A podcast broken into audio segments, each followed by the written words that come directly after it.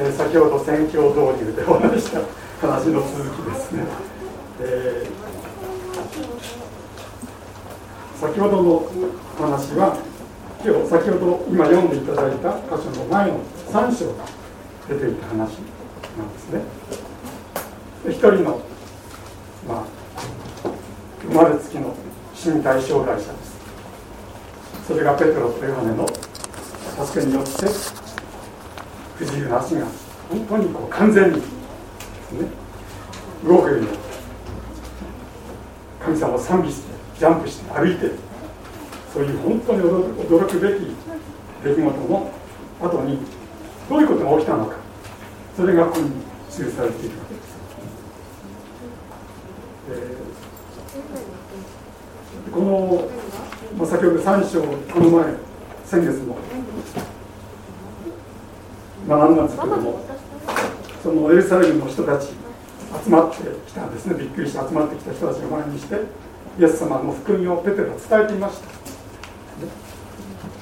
でそして、えー、そうすると4章の一節のところで祭司とか、えー、宮の守衛長サドカイ人たちがこうやってきて逮捕するんですね。ペテロたち彼らはペテロがイエス様の復活のことを果たしてあそうか。あの十字架で処刑されたイエス様の弟子だと分かったわけですよね。もうあのイエスとかいう人は死刑になっちゃった。ほっとしていたところにそのイエス様が復活したという話をする人間もいる、えー、その話を聞いて5000人4節に5000人男性だけで5000人ですねイエスも信じた。らしいそれが分かるとこれはどうどういうことになるのか心配しました。ね、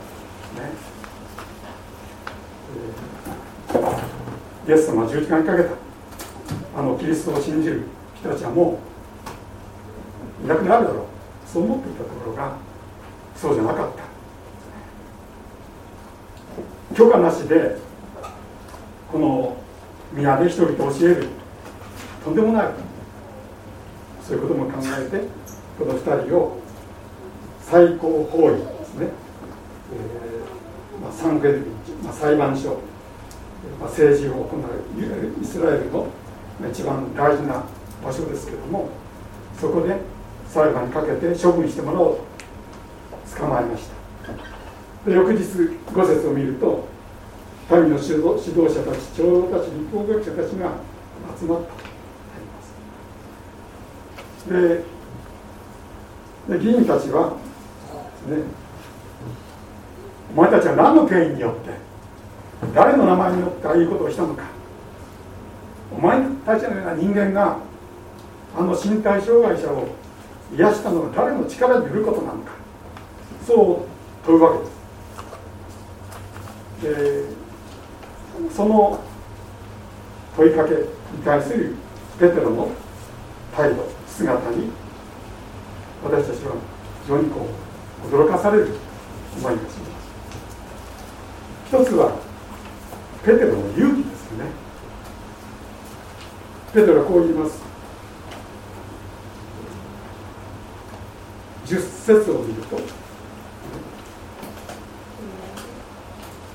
途中からですけどもこの人が治ってあなた方の前に立っているのはあなた方が十字架につけ神が死者の中からよみがえらせたなぜ人イエス・キリストの名によることなんですイエス・キリストの力によってこの人は癒されたんですよ。そういうことでここで注目すべきことはその2行目ですね。239ページの上の段の2行目にあなた方が十字架につけそう言っています。これは大変なことです。実はこの5節以下の6節にそこにいる人たちの何人かの名前が出ています。大祭司アンナスカヤパ、ね、この2人はイエス様の十字架に責任のある人で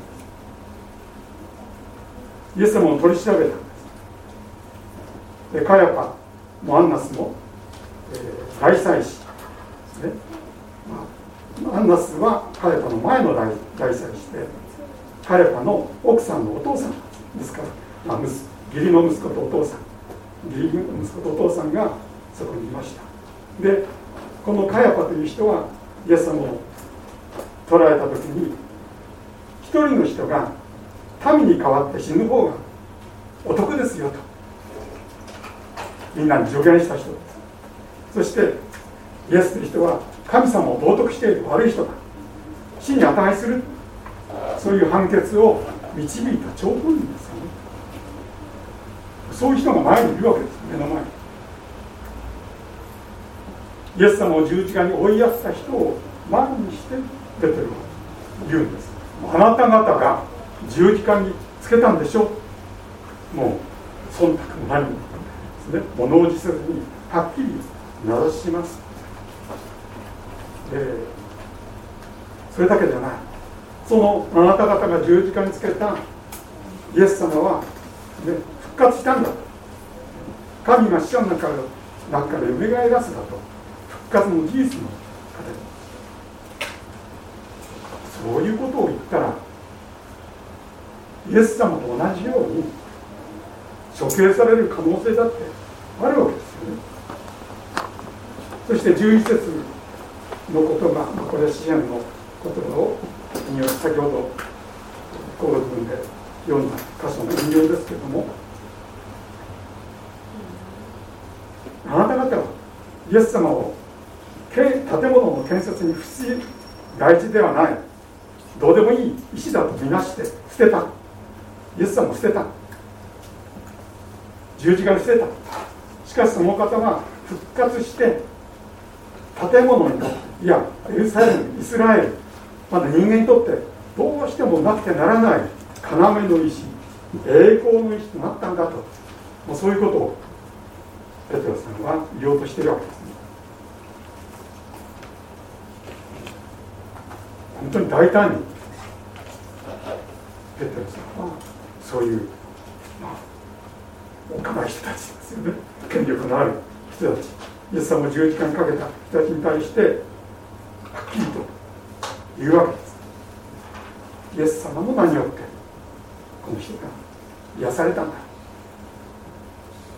これもう一つ驚かされるのはペテロの確信です12節の言葉。この方以外には誰によっても救いはありません。天の下でこの皆の他に私たちが救われるべきのは人間に与えられていないからです。はっきり語ります。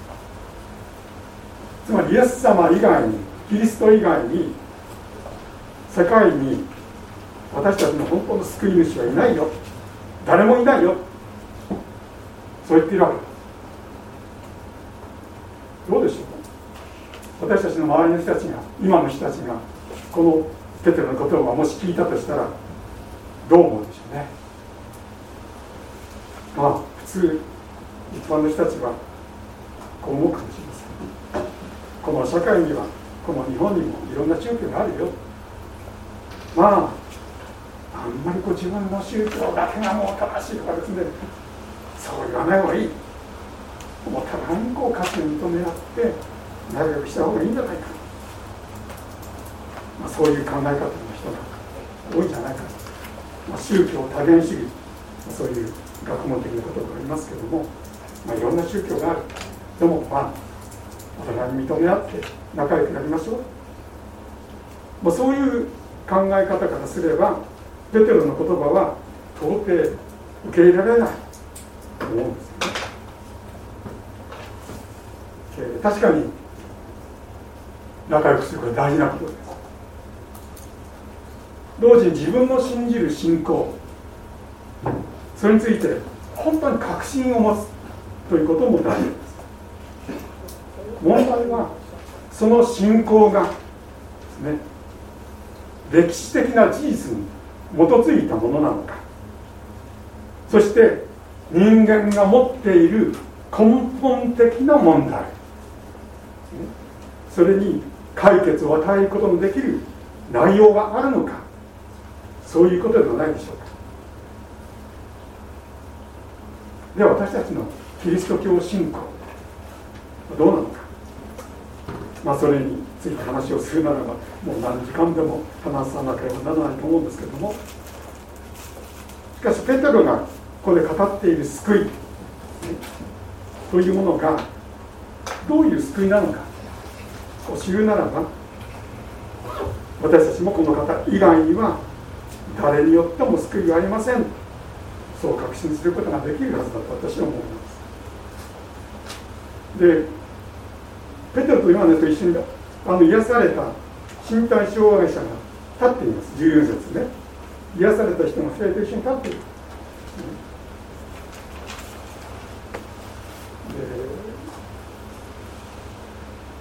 大変なことです。そこにみんな知ってるんです。生まれつき。足がね。立てなかった。足の悪い人が。癒されたのに立っている。それこそがこの人のこそこの人のそこの存在がペテロの語る救い。というものを物語っているか証ししているんです。この3章の前半的の先ほどもお話しましたがこの人の癒しの状況について記されておりますけれどもこの人はペテロによってねペテロが金銀はない。ナザレのイエス・キリストの名によって立ち上がりなさい。歩きなさい。その言葉を信じて立ち上がり足が強くされたことを知ってね歩き出したんです。で飛び跳ねながらそれも神様を3の9読むと3章の9節読むと歩きながら神様を賛美してる。神様素晴らしいってどんな歌を歌ったのか聞きたいんですけどね。主を褒めようってね神様を賛美していたんです。ということはどういうことでしょう？この人は体も癒されました。いやそれだけでない。魂も癒された。イエス様を信じる信仰によって体も魂も救われました。人間丸ごとの救い。イエス様を信じることによって与えられる救いっていうのはそういうもう人間丸ごとの救いなんです単にこう魂が救われたということでない。体のことも神様本当に関心を持っておられる。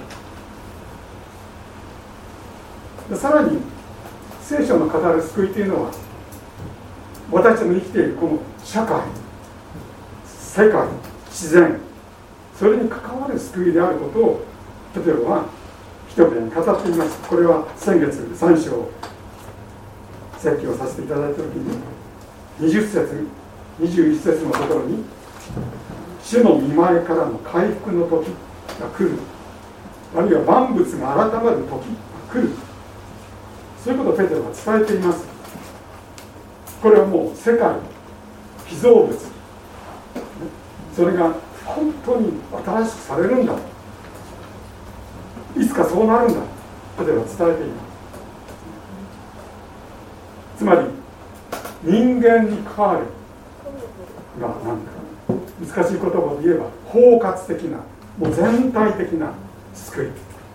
全人的あるいは全宇宙的という。かそういう包括的な救い。それがペトロが伝えている救いです。もちろん私たちの体の病気も信じたらすぐに癒されることはないかもしれない癒される人もいます。でも癒されないことも多い。そしてこの私どもの市場の命も寿命も限界があります。世界の環境汚染も食料危機も戦争などの問題の解決もそう簡単ではありません。さらに言うならば私たちの信仰の歩みも本当に頼りないように感じますよねでいいだろうか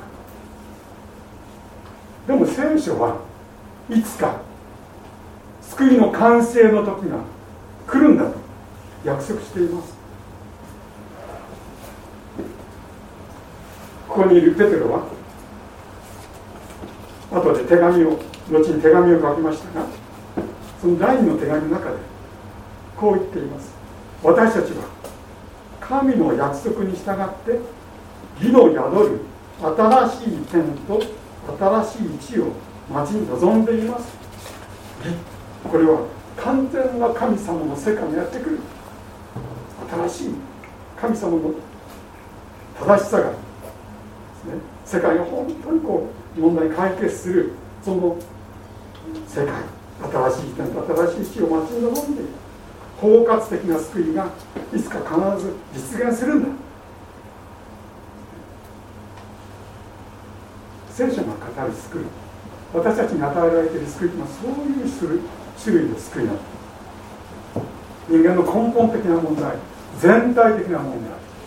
本当に難しい問題。それがいつか解決する。そういう救いを私たちがいただいているというこ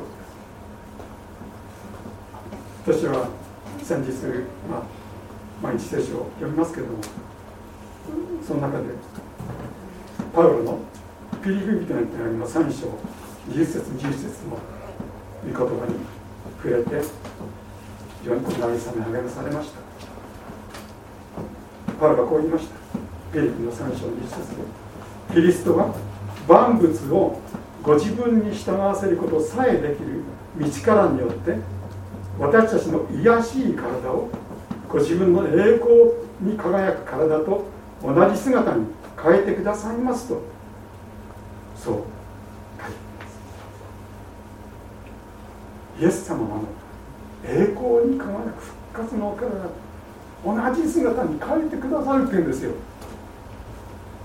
私も年を重ねてまあ元気そうに皆さん見えるかもしれませんけども 体のあちこちガタが来ております。衰えを感じます。癒しい体と。私たち癒しいから、まあ、癒しいっていうのは身分が低いというもともとの、まあ、意味にあることですが。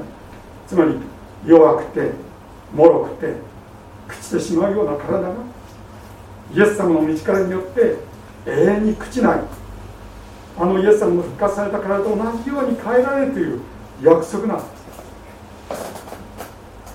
どうでしょう。人々の前に立っているこの40歳過ぎって書いてあるんですけども。40歳過ぎの男の存在その男性の姿はその約束のある意味ひな形というか象徴ですかね。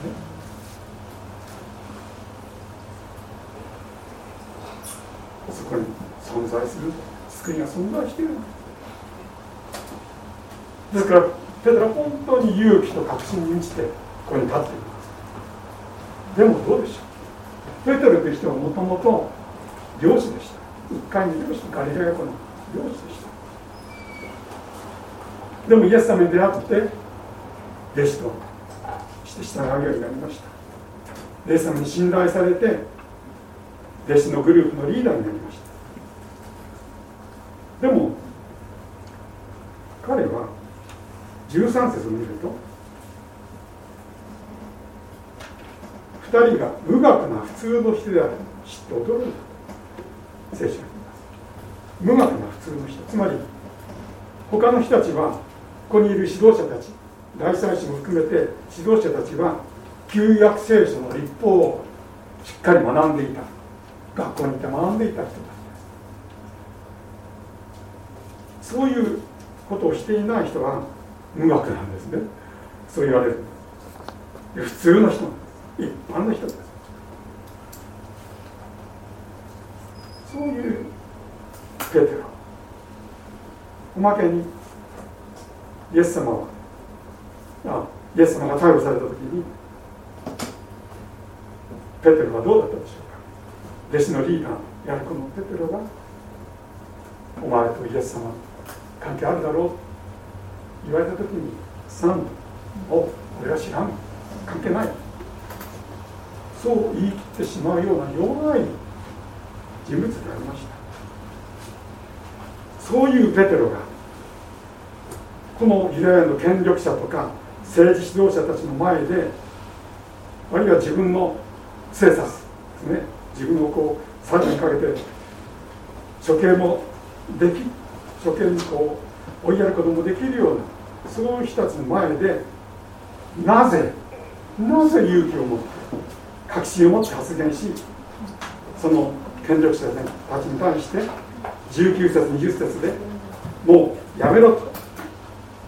です、ね、イエスの名によって語ることも教えることもしてはならぬと。18節で命令されたに対して19節で神に聞き従うよりもあなた方に聞き従う方が神の御前に正しいかどうか判断してくださいと。答える。毅然とした態度を取ること。ぜなのか。そう思います。なるでしょうね。いくつかの理由があると思います。一つは先ほども言いましたがここに横に立っているあの足が悪かった。まず生まれつき足が悪かった人が癒されて立っている。身体障害者がイエスの名によって完全に癒された、体だけだ体だけでなくて魂も本当に癒された。神様を賛美するものを変えられた。救われた。この人物の姿を通してペテロ自身もう一度イエス様が与えられているイエス様にあってイエス様が与えてくださる救いが本物であることを実際に体験して確信をいただいた。そのことが一つあると思います。いやそれだけじゃない。あの弱いペテロイエス様を否定して。本当に自分自身もにもがっくりしてがっくりしてその落胆して沈み込んでいたのペテロそのペテロはイエス様によって活されたイエス様にお会いして私に従いなさいと。従うことを許されて本当に与えされた。そういう経験。からもう一つは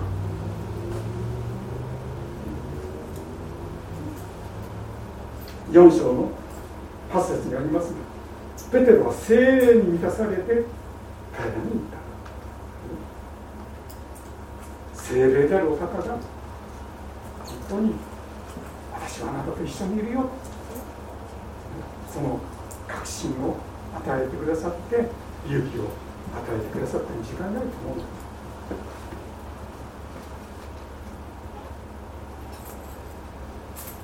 このようなペテロの勇気あるいは確信私たちもいただきたいと思います。このお方イエス様以外には救いがない。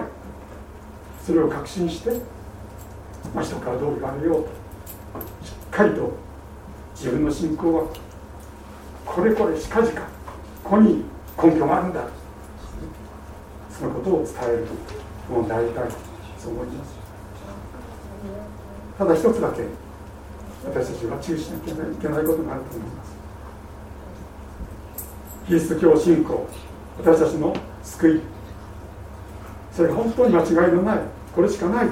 そういう確信を持っていたとしても他の種類の信仰を持つ方々。あるいは何も持たない方々もいますけれども。